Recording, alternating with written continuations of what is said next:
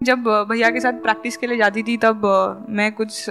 Five या six years की होती थी। तो पापा को डर लगता था कि यू you नो know, मुझे बॉल लग जाएगी इसके लिए मुझे नेट के पीछे खड़ा करते थे बट आई गेस अभी जब सोचती हूँ उसके बारे में वो नेट के पीछे रुक के जब मैं भैया की बैटिंग देखती थी आई गेस उससे ही सब कुछ मुझे सीखने मिला क्योंकि वो भी लेफ़्ट हैंड बैट था और वैसे ही मैं भी लेफ़्ट हैंड बैट हुई। तो आई गेस अभी जब मैं सोचती हूँ हँसी हंसने से ज़्यादा आई फील कि उस टाइम ज़रूर गुस्सा आता था कि मुझे और बैटिंग देते क्यों नहीं है? But that was a good learning curve and lesson for me technique wise अपने batsman one of the best है बट मेंटली uh, कहीं ना कहीं हम उतने एग्रेसिव नहीं होते थे। एंड आई गेस उसमें रमेश सर हमारे जो नए कोच है उनका बहुत बड़ा हाथ है क्योंकि uh, उनका फ़र्स्ट इंस्ट्रक्शंस टू बैट्समैन जैसे ही टी ट्वेंटी सीरीज़ था कि बोला कि यू you नो know, आपको बस अटैक करके खेलना है क्योंकि T twenty cricket is all about attacking वहाँ पे मतलब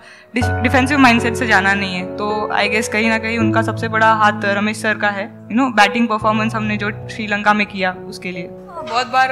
यू नो जब हम पाकिस्तान मैच से पहले जब टीम बस में वगैरह बैठने जाते तो बहुत लोग आते हैं कि ये मैच तो आप हार नहीं सकते। और स्पेशली जब आप इंडिया में हम जब वर्ल्ड कप खेल रहे थे 2016 टी ट्वेंटी तभी आई गेस सब होटल स्टाफ से लेके हर पर्सन सिर्फ़ एक ही चीज़ बोला होगा कि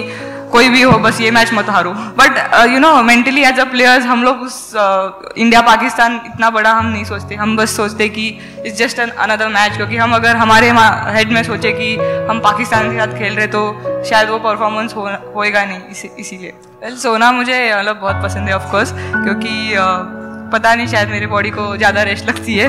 और एल्स देन स्लीपिंग मुझे प्ले स्टेशन बहुत पसंद है। फीफा बहुत खेलती हूँ। और मूवीज़ मूवीज़ देखना I guess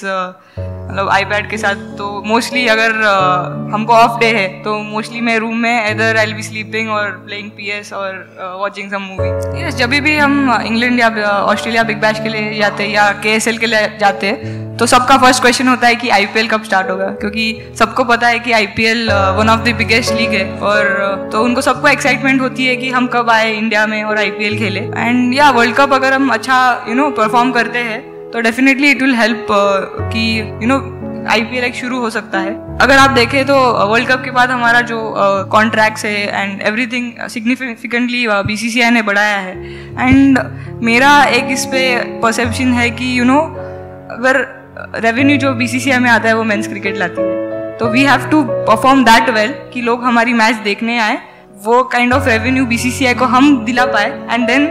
we will get the right of you know asking कि yes you can you know हमारा आप इंक्रीज कर सकते हो। तो it is about we making our game better हम अच्छा परफॉर्म uh, करेंगे अच्छे अच्छे मैचेस जीतेंगे लोग हमारी मैच देखने आएँगे एंड उससे रेवेन्यू मिलेगा। And then I don't think कि